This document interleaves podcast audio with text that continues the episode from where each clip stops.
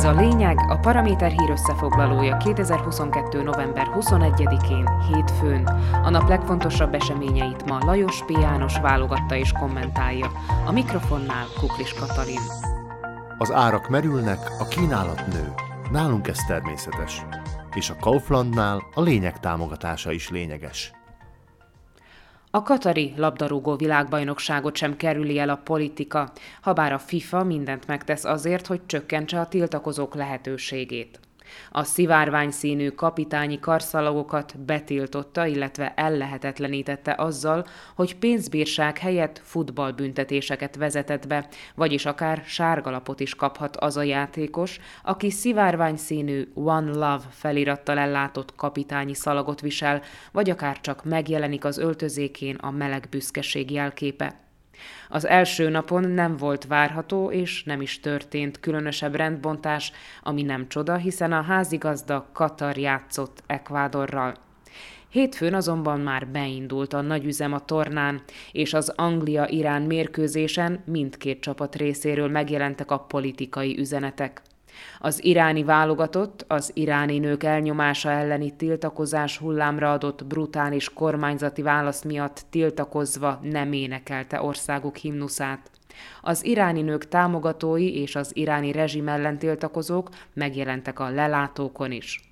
Az angol csapatkapitány helyett a szivárványos karszalagot a BBC tudósítója Alex Scott viselte, a válogatott pedig a szokásos térthajtással támogatta a színes bőrűek egyenjogúságáért küzdő Black Lives Matter mozgalmat. Az iráni válogatott végül súlyos vereséggel indította a tornát, vagy fordítva, Anglia elsöprő 6-2-es győzelemmel nyitott.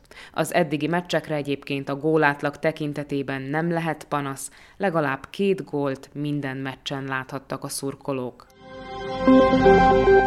Szlovákiában viszont az egészségügy mozgatja a politikát, legalábbis az utóbbi hetekben és november végéig nem is nagyon lehet változásra számítani. Hétfőn folytatódott a kormány és az orvos szakszervezet közti kötélhúzás, pedig a múlt heti tárgyalások után úgy tűnt, hogy ma megszülethet a megállapodás. A helyzet megoldása azonban ma inkább távolodott, semmint közeledett. Az orvos szakszervezet délben arról beszélt, hogy a béremelés már talán nem is akkora probléma, viszont a másik hét pontot újra kell tárgyalni. Az egészségügyi miniszter kérésére összeült a központi válságstáb is, hiszen ha valóban távozik november végén a felmondását benyújtó 2100 orvos a kórházakból, az komoly ellátási problémákat fog jelenteni. Vladimir Lengvarski egészségügyi miniszter valamiféle B-tervről beszélt, de tudjuk, hogy hosszú távon ennyi orvos távozását nem lehet csak úgy pótolni, vagyis a B-terv nem létezik. A száguldó infláció talán a nyugdíjasokat sújtja a legjobban, állítja a Markiza televízió. Már az év elején mintegy 300 ezer volt azon idősek száma, akiknek a bevétele alacsonyabb volt, mint a szegénységi küszöb, azóta pedig akár 20-30 százalékkal is nőtt például az élelmiszer ára. Az idősek kiadásainak csak nem felét viszi el az élelmiszer, így esetükben az infláció sokkal súlyosabb problémát okoz, mint a fiatalabb rétegeknek.